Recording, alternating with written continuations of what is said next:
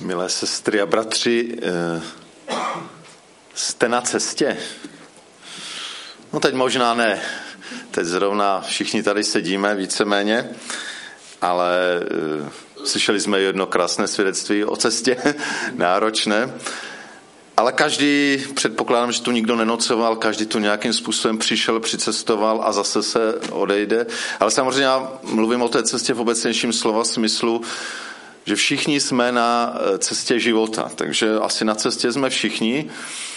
A otázka je, jestli ta naše cesta směřuje k nějakému cíli.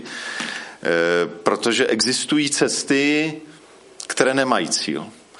Nejlépe je to vidět na atletickém oválu, který je pořád dokola, že? A můžete tam běhat kolem dokola a i náš život tomu může být někdy podobný, jo? Že prostě od rána do večera, přes noc a znova, ale v podstatě nikam to nesměřuje. Cíly v tom běžném životě je důležité. Samozřejmě možná nejvíc to slovo cíl máme spojeno se sportovními závody, kde překonáváme určitou vzdálenost a víme, že tam je ten cíl, ale i firmy a instituce si dávají své cíle, krátkodobé cíle, střednědobé, dlouhodobé a možná i mnozí z nás máme nějaké osobní cíle, něco, k čemu směřujeme a cíl v životě je hodně důležitý, protože nás nějakým způsobem táhne dopředu, motivuje nás něco dělat, tak jako toho sportovce to motivuje, aby prostě doběh ten závod. Dává nám to sílu překonávat překážky. Dokonce, když jsem nad cílem, což je jedno z takových dvojtémat toho dnešního slova, uvažoval, tak se mi zdá, že mít nějaké cíle nebo cíl, tak značně řeknu, že jeden ze znaků důstojného lidského života. Mám dojem, že lidský život, který nemá cíl, že se fakt jenom takhle motkáme ze dne na den, a možná jsou lidé v úplně jiných podmínkách, kteří bojují o přežití každý den, možná i to může být určitým malým dílčím cílem přežít každý den, tak jakoby život, kde není ten cíl, kde jdu jenom v nějaké setrvačnosti, možná ztrácí něco důležitého, co lidský život by měl mít. Všichni nějaké cíle asi jsme měli a máme a možná máme i tu zkušenost, co se stane, když cíl dosáhneme. Mohla to být nějaká maturita, zkouška, něco v osobním životě.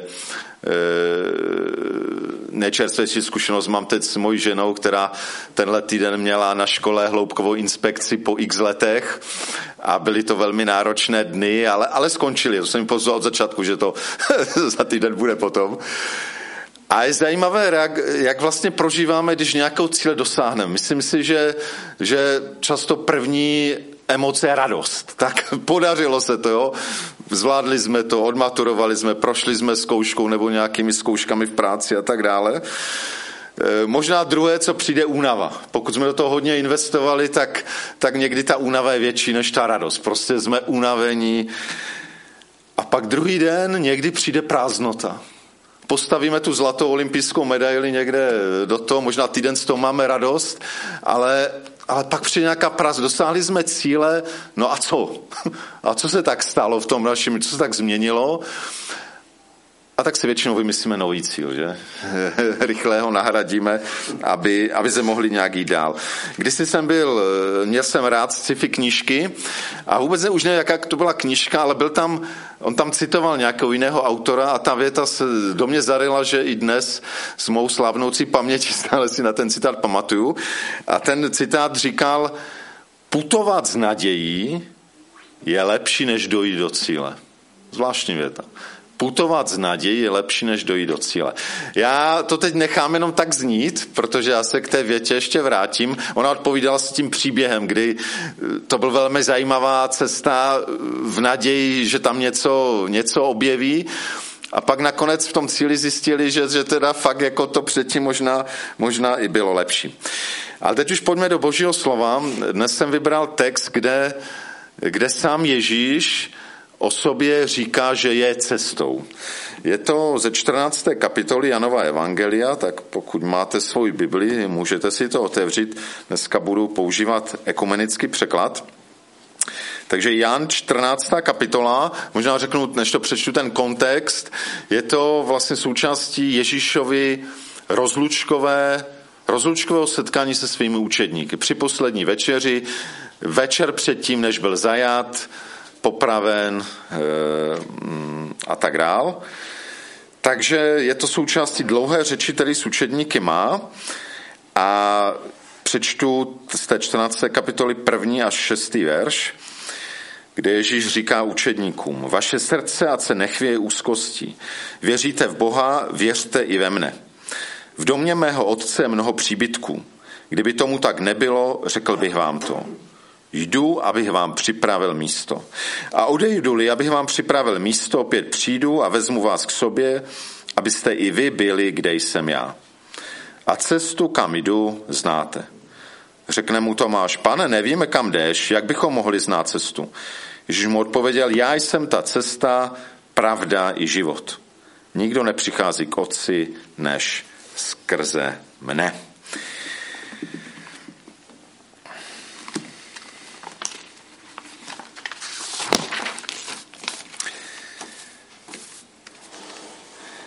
Ježíš v podstatě, když mluví tahle slova, tak de facto uzavírá pomalu svůj pozemský život a dá se říct trošku bilancuje, a můžeme ty jeho slova, já jsem ta cesta, pravda i život, vnímat i, že trošku zhrnuje to své působení na téhle zemi.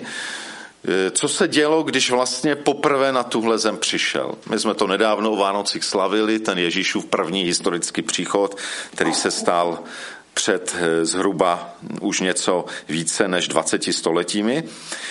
A když bychom shrnuli to jeho působení tady, on opravdu jako učitel vyučoval, ukazoval tu cestu, kterou máme v životě jít. Také zjevoval pravdu, nejenom nějakou obecnou pravdu o Bohu, o nás, lidech, o světě, ale mnohým lidem zjevovali tu osobní pravdu. Když najednou odhalil nějaká tajemství jejich života, která byla důležitá k tomu, aby byli uzdraveni možná z nějakých vnitřních ran. Takže ukazoval cestu, zjevoval pravdu, ale taky přinášel život. Přinášel život mnoha nemocným, které uzdravil, ať fyzicky nemocným, duševně nemocným, duchovně nemocným. Přinášel život, nový život, který přišel dát na tuhle zem. Nicméně v tenhle okamžik vlastně říká, tak tenhle čas končí. Já teď jdu, já odcházím. Moje cesta pokračuje dál. Jdu, abych vám připravil místo. Ale říká zároveň, opět přijdu. Ježíš tady určitě mluví, tak jak nejčastěji tenhle text vnímáme, že mluví o svém druhém příchodu. A to je jedno téma, to je cíl našeho života, jedno téma jsou Ježíšovy příchody. Trošku to dneska propojím. A Ježíš mluví o tom, nepochybně i tady, o tom, že opět přijde, že přijde podruhé, že se vrátí na zemi, a to je možná, zvlášť to připomínám v adventní době, vím, že i bratr Karel trošku o tom mluvil, jak být připraveni na Ježíšův příchod, ale myslím si, že to není jenom čas adventu. My a někdy jako křesťané na to zapomínáme, že my máme stále žít v tom kontextu to očekávání Ježíšova druhého příchodu. Takže Ježíš přijde, jak Bible na mnoha místech svědčí, a já za chvilku vám pár těch míst přečtu, vrátí se na zemi a vrátí se osobně, on sám, vrátí se tělesně, ve svém těle, byť oslaveném těle, vrátí se veřejně, že to všichni budou vědět, že to nebude žádná šuškanda, že nebude možná žádná dezinformace o tom, jestli Ježíš přišel nebo ne, že to bude, jak říká písmo, jako blesk ozáří zemi od východu na západ, všem to bude jasné. Přijde v moci a slávě jinak než poprvé, a ten jeho příchod je vlastně takovým speciálním dnem, kdy se stane spousta věcí, některé zmíním. Bude to den vzkříšení. 1. Tesalonickým 4.16 říká apoštol Pavel: zazní povel, hlas archanděla a zvuk boží polnice, sám Pán se stoupí z nebe a ti, kdo zemřeli v Kristu, vstanou nejdříve. Bude to den vzkříšení, den, kdy všichni Kristovi věrní, ti, kteří v něho věřili, s ním žili, vstanou z mrtvých. Zároveň to bude den vítězství. Apoštol Pavel v 2. listu Tesalonickým 1:7 říká: a vás utiskované spolu s námi vysvobodí, až se zjeví Pán Ježíš z nebe se svými mocnými anděli. Myslím si, že právě pro všechny utiskované, jich spousta po celém světě. A ať už je to situací války, pronásledování, chudoby, různých věcí, myslím, že je to velmi nadějné slovo. A vás utiskované. Ten den útisku skončí. Bude to den vítězství, den, kdy se zjeví Ježíš a vysvobodí. Zároveň je to den slávy. Apoštol Pavel v listu Koloským 3:4 říká: ale až se ukáže Kristus, váš život, tehdy i vy se s ním ukážete ve slávě. Až se ukáže Kristus, váš život. Všimněte si, ale musí být Kristus naším životem. Pak se s ním my ukážeme ve slávě. Bude to den slávy. A mnozí lidé, o kterých tady dneska nikdo neví, zazáří v jeho slávě. A mnozí lidé, o kterých se dneska mluví, upadnou na prosté zapomnění, protože nejsou v té jeho slávě. Nicméně není to jenom den vzkříšení, vítězství a slávy, bude to také den spravedlnosti. Ježíš v Matoušově evangeliu 16:27 říká: Syn člověka přijde v slávě svého Otce se svými svatými anděli a tedy odplatí každému podle jeho jednání.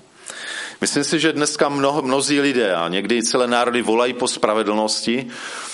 Akorát náš problém je, že voláme po spravedlnosti hlavně tedy, když máme dojem, že my jsme ti ukřivdění. A když někdy jsme v té opačné pozici, tak si to neuvědomujeme. Takže pozor na to volání o den spravedlnosti, ale on přijde a bude každému odplaceno podle jeho jednání, říká Ježíš. Ale také, a to možná nejméně rádi slyšíme, zvlášť, když nejsme si úplně jistí v kramflecích, bude to i den soudu. Četl jsem z toho 2. Tesalonickým ten krásný text: a vás utiskované spolu s námi vysvobodí, až se zjeví Pán Ježíš z nebe se svým mocným anděli, ale ten text pokračuje. Aby v plameni ohně vykonal trest na těch, kteří neznají Boha, a na těch, kteří odpírají poslušnost evangeliu našeho Pána Ježíše. Jejich trestem bude věčná záhuba daleko od Pána a slávy jeho moci. Pokračuje 2. Tesalonickým.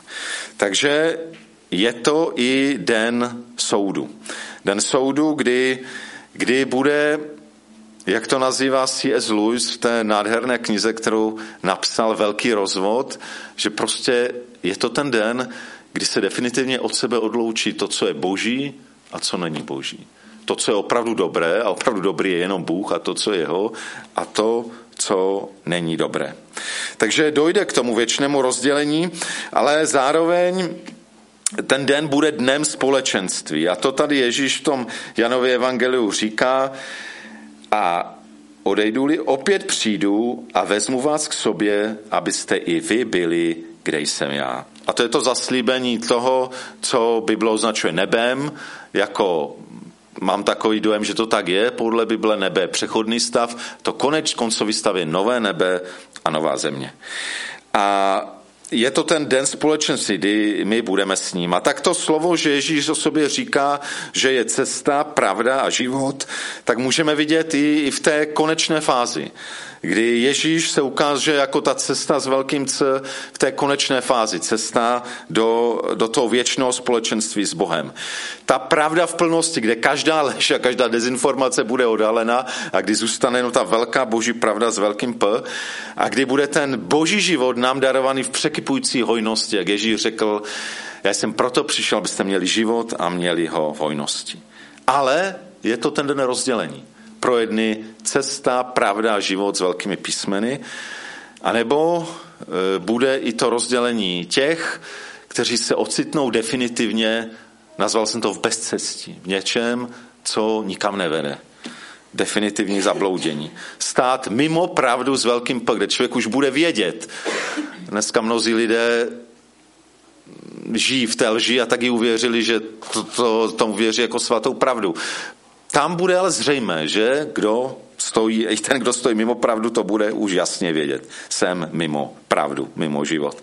A věčná smrt, kterou Bible spíš označuje jako takové trvalé živoření, to, co se teda v Biblii nazývá peklem. Trvalé živoření. Takže to je ten velký rozvod, který vlastně se nastane tou naplnění skrze Ježíšův druhý příchod. Nicméně, myslím, že v tomhle textu Jan 14 Ježíš nemluví jenom o druhém příchodu. Dokonce zdá se, že on hlavně mluví o něčem jiném, o druhém příchodu. Když o něm asi taky. Zdá se mi, že mluví spíš o příchodu, kdy znovu po své smrti a z mrtvých staní se vrátí ke svým učedníkům.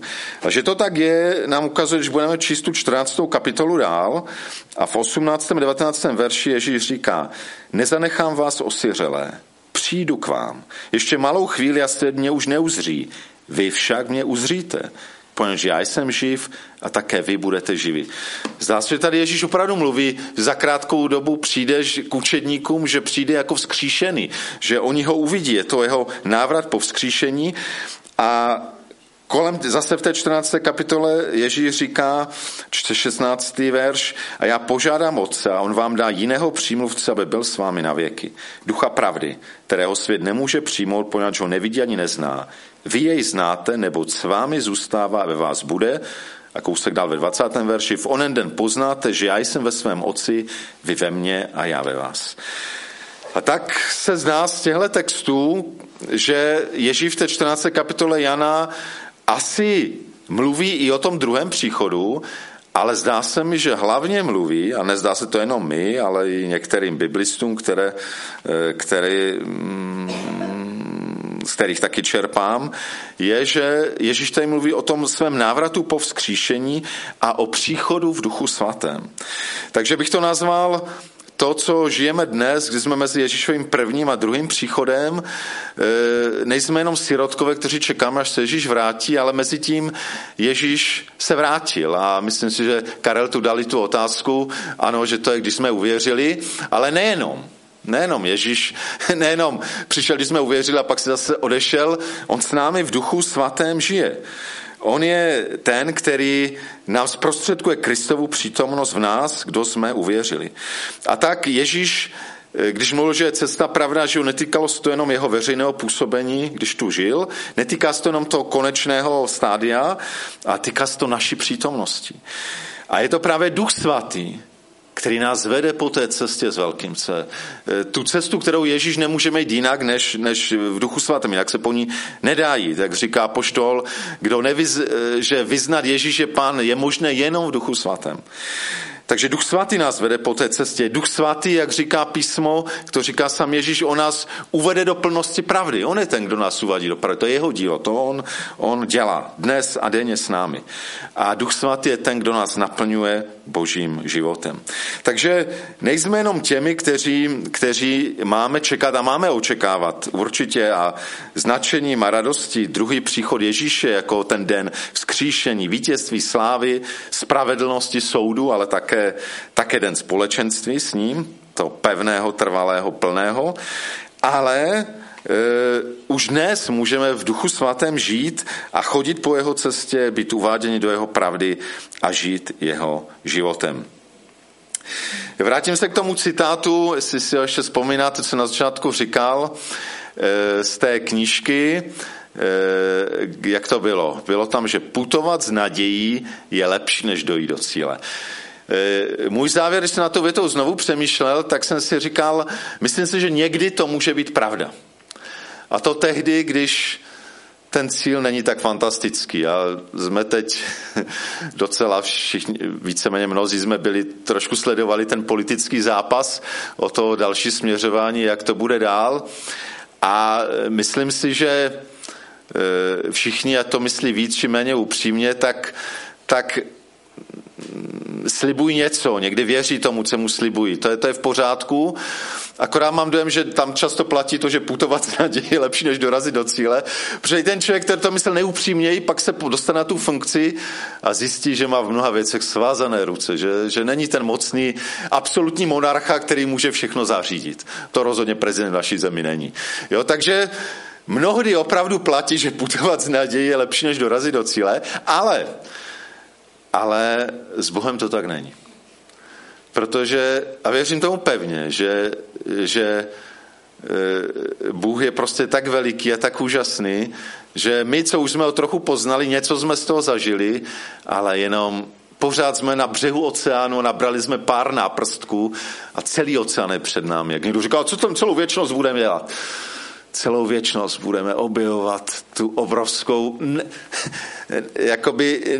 nenaplnitelnou velikost Boží. Takže myslím si, že u Boha, a jestliže následujeme Pána Ježíše Krista, rozhodně tahle věta neplatí, protože ten cíl bude mnohem úžasnější, mnohem větší, než cokoliv jsme dnes prožili. Takže putujeme s nadějí a téměř vlastně jistotou víry, že ten cíl je ještě mnohem lepší. Takže u Pána Ježíše Krista, on je tou cestou a částečně už ho poznáváme, ale on je ten cílem, který to všechno přesahuje. Takže máme žít v něm, s ním a jít za ním. Takže když bych shrnul to, co jsem vlastně dneska chtěl říct, to jedno téma bylo znovu povzbudit k tomu druhému Ježíšovu příchodu a očekávání na něj, ale zároveň to, že on v Duchu svatém je tady a znovu si ujasnit, že jestliže jdeme tou cestou života, že tím skutečným cílem našeho života musí být Ježíš. Přátelé, naším cílem, dílčím cílem může být snažit se o dobré manželství, nebo dobře vychovat děti, nebo postoupit někde v práci, nebo dobře dělat svou službu kazatele nebo něco. To nejsou špatné cíle. Ale nic z toho, přátelé, nesmí být naším hlavním cílem. Protože tyhle věci se můžou velmi snadno zachvět. Velmi snadno to může dopadnout jinak. Velmi snadno se ocitne úplně v jiných okolnostech, kde se nám zbortí ty naše představy, plány. A pak musíme možná trošku hledat jiný směr, ale znovu nasměrovat. To je jak když jedete podle GPSky, ne? A někde zjistíte, aha, tak tady, ani GPSka to nevěděla, tady je nějaká cesta zahrazená, buď nehodou, nebo tam opravujou. A on rychle přepočítává, hledá novou trasu, ale k tomu samému cíli. Někdy to tak v životě je, že někdy se zasekneme a vidíme, aha, to jsem si myslel, že tudy půjdu, že teda budu tím prezidentem České republiky, asi nebudu. No, takže asi musím nějak jinak naplnit to své poslání. Ale důležité je, aby ten cíl byl stále stejný.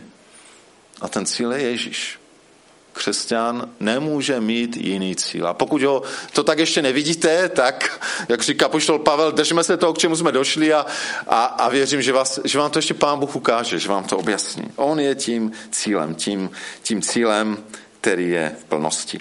A co teda s tím dělat? A tady mi dovolte, ať ještě ocituju jedno místo z písma, kdy právě apoštol Pavel v listu Filipským krásně mluví o svém životě jako o cestě k cíli. Takže ocituju 3 verše, je to Filipským 3. kapitola, verš 12 a 14. A je to inspiraci pro naši životní cestu. A apoštol Pavel tam říká, nemyslím, že bych již byl u cíle, anebo již dosáhl dokonalosti. Běžím však, abych se jí zmocnil, protože mne se zmocnil Kristus Ježíš. Bratři a sestry, já nemám za to, že jsem již u cíle. Jen to mohu říci, zapomínaje na to, co je za mnou, upřen k tomu, co je přede mnou, běžím k cíli, abych získal nebeskou cenu, již je Boží povolání v Kristu Ježíši.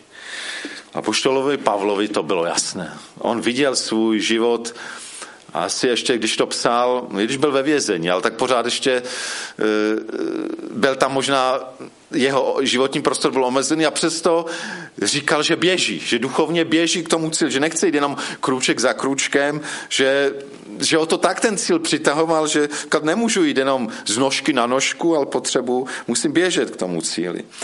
A tak otázka, na kterou pak sami můžeme přemýšlet, kam směřuješ ty? Kam směřuji já? Co je? Za jakým cílem se ženu? A možná někdy zjistíme, že jsme dobří křesťani a přesto některé ty naše cíle jsou pro nás důležitější než to, že tam někde ta věčnost nebo ten pánež, někde to tam je, ale možná je to čas, aby nám Duch Svatý ukázal, že možná ty priority v těch cílech máme trošku přehozené a modleme se za to, aby ten cíl, za který my jsme se hnali, není postup v práci, není ani něco doma nebo nějaké osobní cíle, rodinné cíle, ale že ten zatím, co se ženu, je opravdu Ježíš a to povolání, ke kterému nás pozval. Kdysi jsem jako mladý kluk, ještě jediné umění, které mi trošku šlo, bylo herectví, takže když jsem byl v jednom ochotnickém souboru, tak jsme hráli takovou hru, křesťanskou hru, a tam to bylo historické, nevím z kterého století, ale byl tam jeden mnich, který byl velmi obdarovaný skládáním hudby, ale zároveň byl velmi omezený, byl tělesně jak postižený, vlastně ten život prožil na vozíku, což ve středověku bylo mnohem těžší než dnes. A taky jako skoro všechno zapomínám, ale to jeho motto, kterého životem vedlo, to jsem si dodnes zapamatoval a právě jsem si na to vzpomněl, když jsem přemýšlel nad tímhle tématem. On říkal, směřujeme k Bohu a Bůh je láska. Směřujeme k Bohu a Bůh je láska. To bylo motto, to bylo cíl, za kterým se hnal, sformuloval si to tak, jak promlouvalo to do jeho srdce a bylo to něco, co ho drželo. I ve chvíli, kdy mu bylo těžko a mnohdy mu bylo těžko. Ono ani v klášteře se nežilo jako v ráji. To tak není. Jsou tam lidé. Takže, ale toho drželo a toho neslo. Takéž i my máme ten cíl toho nebeského povolání v Kristu Ježíši, za kterým se ženeme a kež nás to drží ve všech okolnostech života, kež se nikdy nezasekneme a ta GPS, kterou je nakonec Duch Svatý v nás, i když zjistíme, tudy to nejde, nám to připočítá a zas nás navede na ten věčný cíl, ke kterému směřujeme a ke kterému jsme zase o týden blíž než minulou neděli. Bohu díky. Amen.